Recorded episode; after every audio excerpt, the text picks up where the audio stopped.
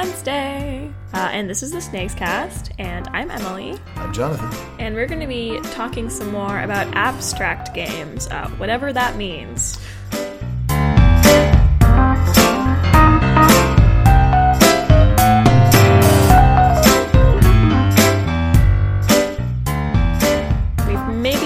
Figured it out. I don't know. We're not we're sure. working towards it. We're working towards it. Uh, we're probably going to sort of go by example, and by understanding the feel of what makes these games enjoyable to people, sort of arrive at a definition that works.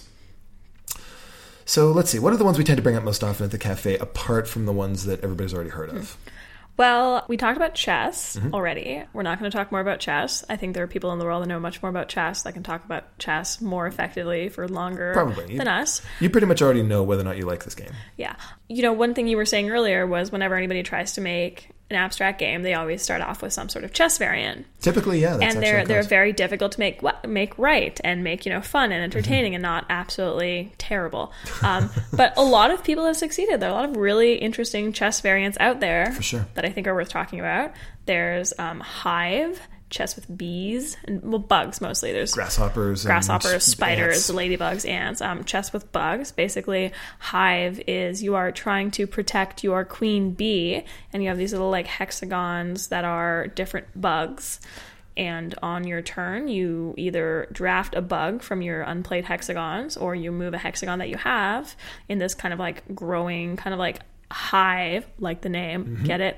Um, trying to keep your queen bee from being totally surrounded, and I'm assume I'm assuming eaten alive because that's how things work in the bug kingdom. I tend to imagine that uh, that she overheats.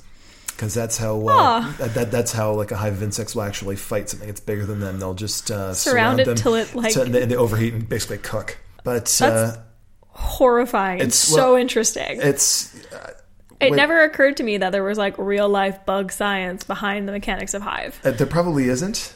And weirdly, it makes the game feel a bit less abstract, I suppose. Yeah. And a big part of the appeal, I think, of Hive is those bits, those big, chunky, bakelite Mm-hmm. uh, Bugs. hexagons. They're really, really nice and chunky. You can play them outdoors on a windy day. It's not going to be an issue. Yeah, you can carry them in a bag and they rattle a little bit. It's Yeah, it's, it's, they're really satisfying to move around because they've got a nice heft to them, and uh, it and it, it- feels like playing you know a proper fancy chess set, uh, but it's it, it doesn't have a board. You know Nope. the pieces are the board. You start with nothing out there, and people take turns adding one at a time. You either add a new piece or you take a piece that's already out there and you move it somewhere else. And if you surround the queen bee, you win. And it's so easy to get into, and yet. I mean, there's, there's so much going on. These different types of bugs that move in Mm-hmm. different ways, uh, and it just looks so good. And the other thing is that the different bugs move in ways that are appropriate for that type of bug. Like the grasshopper actually hops over other things. The the beetle is slow but strong, and it can I climb think on that's top reaching a little bit. Well, it, it sort of works though. I mean, the mosquito can suck the blood out of one that's next to it and use the same ability as Yes, it has. because that's how blood sucking works. Yes. A mosquito drinks my blood and suddenly it's human and goes to work and pays bills but and watches fa- Netflix late the, at the night. The fact that we're talking about this though means that the game might not actually be all that abstract. You know, if the bugs seem to have a sort of a character that's appropriate for that type of bug, isn't it becoming representational then instead Uh, of abstract? It- it's, It's- it's not, not- Friday yet. It's not Friday yet. We've been over it's this. not Friday yet. Okay, sorry. Um, okay, Leave so the bugs alone. Jesus. so uh, the one that I tend to bring up most often for new players. Um, and, and again, abstract that, that as a category Mm-hmm. is really good because you can get started quickly.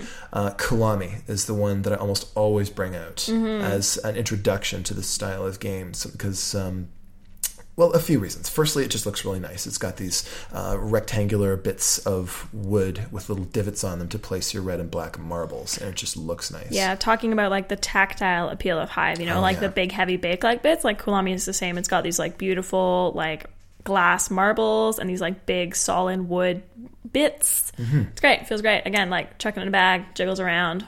It's waterproof. You can And- play it in bars, you can play it in parks. and yet there's not so many pieces that you feel overwhelmed the way you Mm-hmm. can with a with a bigger like a Euro game or something like that. And uh, you just take turns putting marbles onto these wooden blocks um, according to certain rules. There's certain places where you can go, certain places where you can't go. But you take turns placing one marble at a time. When there's no room for somebody to play, then you break these wooden the, the, the this pattern of wooden blocks up into pieces, and you'll take some of the pieces, and I'll take some of the pieces. If uh, if a block has mostly red marbles on it, the red player takes it. If the block has mostly black marbles on it, the black player takes it. The big block's worth a bunch of points, little block's worth a few points, high score wins.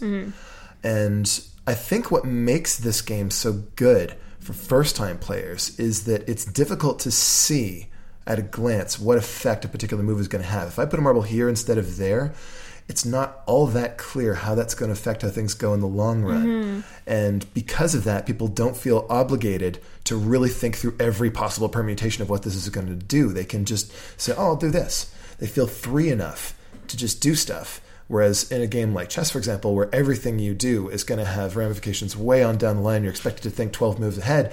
The pressure, I think, can It's ruin so the fun for a lot of stressful. people. It- mm-hmm. it is. And, um, and, and that's a problem with a lot of abstract games, I find. Mm-hmm. That because the fact that all that information is out there, you feel expected to figure it out. With Kulami, though, because it's so open and so unclear how things are mm-hmm. proceeding, you feel free to just play.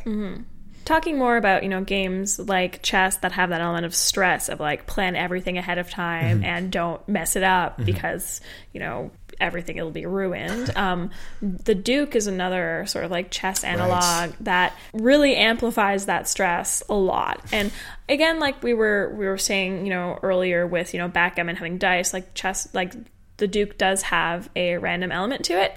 It's basically chess, but instead of having pawns, you have tiles, and your tiles are double sided. So the idea is whenever you do something with a tile, so you know you move your footman here, you flip it over, and then suddenly it does something different its next mm-hmm. turn.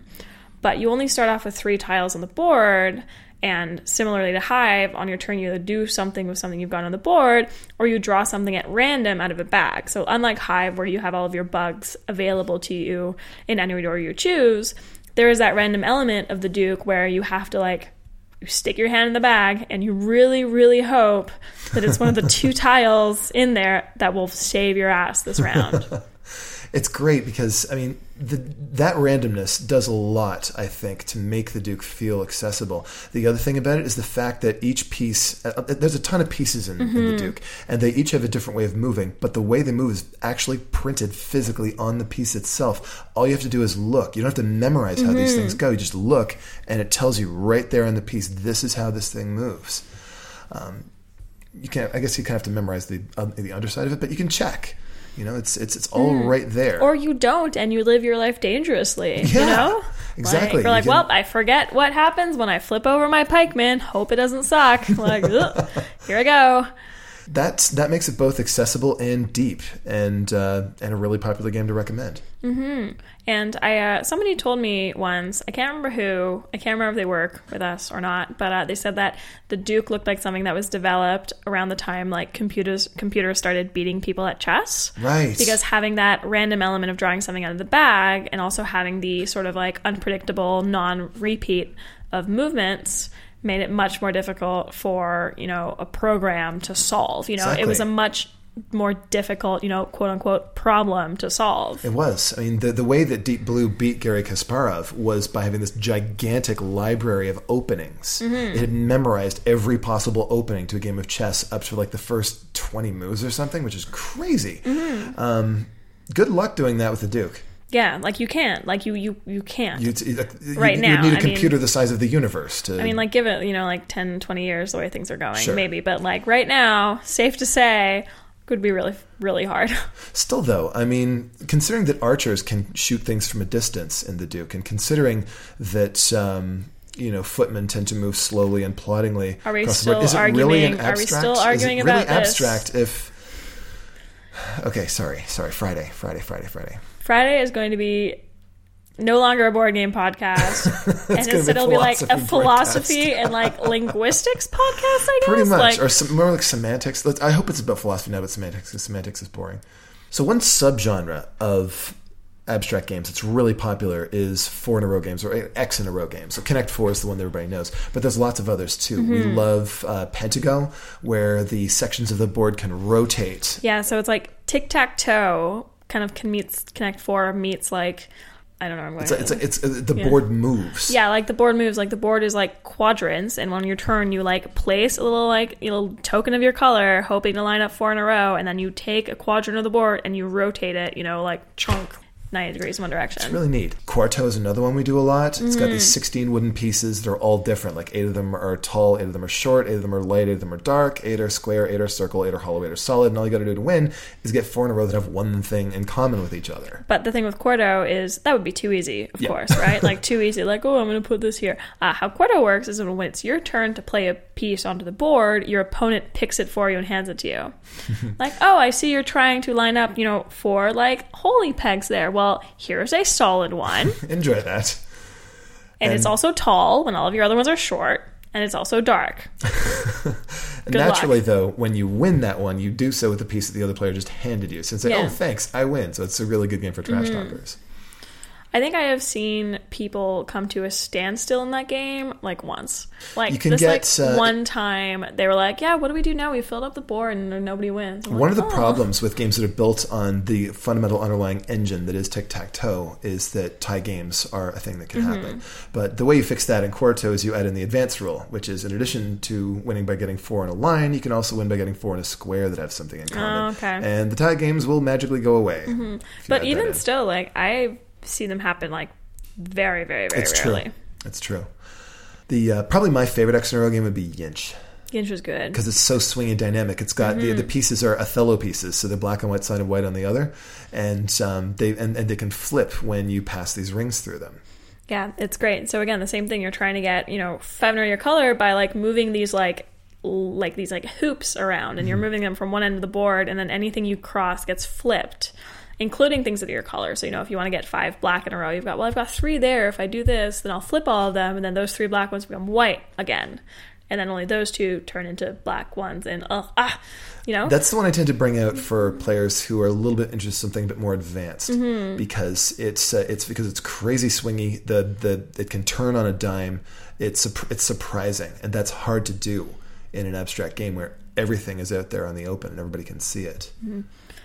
So we've mostly talked about abstract games that play two. I don't think any of the ones we've listed so far play more than two people. There's a four player version of Pentago, which is really good. But yeah, it's these these have pretty mm-hmm. much all been two player Yeah. games. I think one of the one of the most successful abstract games that was built for four players is Blokus. Oh yeah, big time. So I think the appeal of Blokus it's a it's a very different sort of abstract game. It's very much like you know spatial organization. You know, like you have this board and you have these little squares and these little like chunks of squares, and you just want to put them on the board. And everybody always says, "Oh, it's like Tetris." Yeah, it, it is kind of like Tetris. It's like static, flat Tetris, and that does a very different thing than a lot of abstract games. You know, a lot of abstract games, it's yeah, like chess analogs, or yeah, like Yeah, you're four trying in to move your pieces from here over to there. Hmm, This is a very much kind of like a like a space management thing, which you Yeah. don't see very often in games with no theme. It's true. It's true. You're trying to grow into as much space as you can and get as much of your stuff on the board as possible, Mm-hmm. and block the other players from doing the same. That's the name. Blokus. Yep. Yeah. I never that never occurred to me until right now. At, uh, yeah, Blokus is absolutely an abstract game, and it meets all the definitions. Mm-hmm. It's perfect information. Everybody can see everything. Uh, the pieces don't mean anything. They're just blocks uh, with shapes and colors. Uh, no luck, no luck at all. Yeah. no hidden info. So that's it's it's very much a pure abstract game Mm-hmm. in that sense. So that was a lot of abstract games, but there are more. There are even more. Um, what are some abstract games that are great? Uh, Onitama is great. And if you, if you like chess variants, Yeah. Onitama is probably my favorite. I actually like it a bit better than the Duke. Kamisado is also a good chess variant if Mm-hmm. you like that sort of thing. Um, Quoridor is a good one. Oh, Kinda Quoridor's like- so mean. You just, So mean. You're building this maze, and you're trying to get to the other side, And you're putting walls in to- people's way. Exactly. And on your turn, you either move one space or you add a wall to this maze, and the first player to the other side wins. It Hmm. feels it's vicious. yeah, there's uh, there's Tsuro too. That's very interesting. Yeah, yeah. That one goes all the way up to eight players, which is something you never see in abstract games. Huge, yeah. Just adding these paths to this thing, although Mm-hmm. it does have some information. You don't know which tiles the other players have, so you don't quite know how it's going to go. Technicalities. I suppose, but still, though, I mean, it's it's it's also a game where the, these pieces are supposed to represent Jonathan! dragons, and the paths that these dragons are following Oh represent god! their fate. How many and trying- times do I have to say this? It's almost Friday. It's almost Friday, but it's not Friday. Okay, okay, Okay. It's, it's, it's, Friday after this, right? Yes, it's Friday after this. Okay. We're just gonna we're just gonna cut it here. We'll see you on Friday. Bye. So I can stop telling Jonathan to shut up so often. Yeah, yeah, I'm yeah, starting looking- to feel bad. I'm, I'm looking forward to that. That's gonna be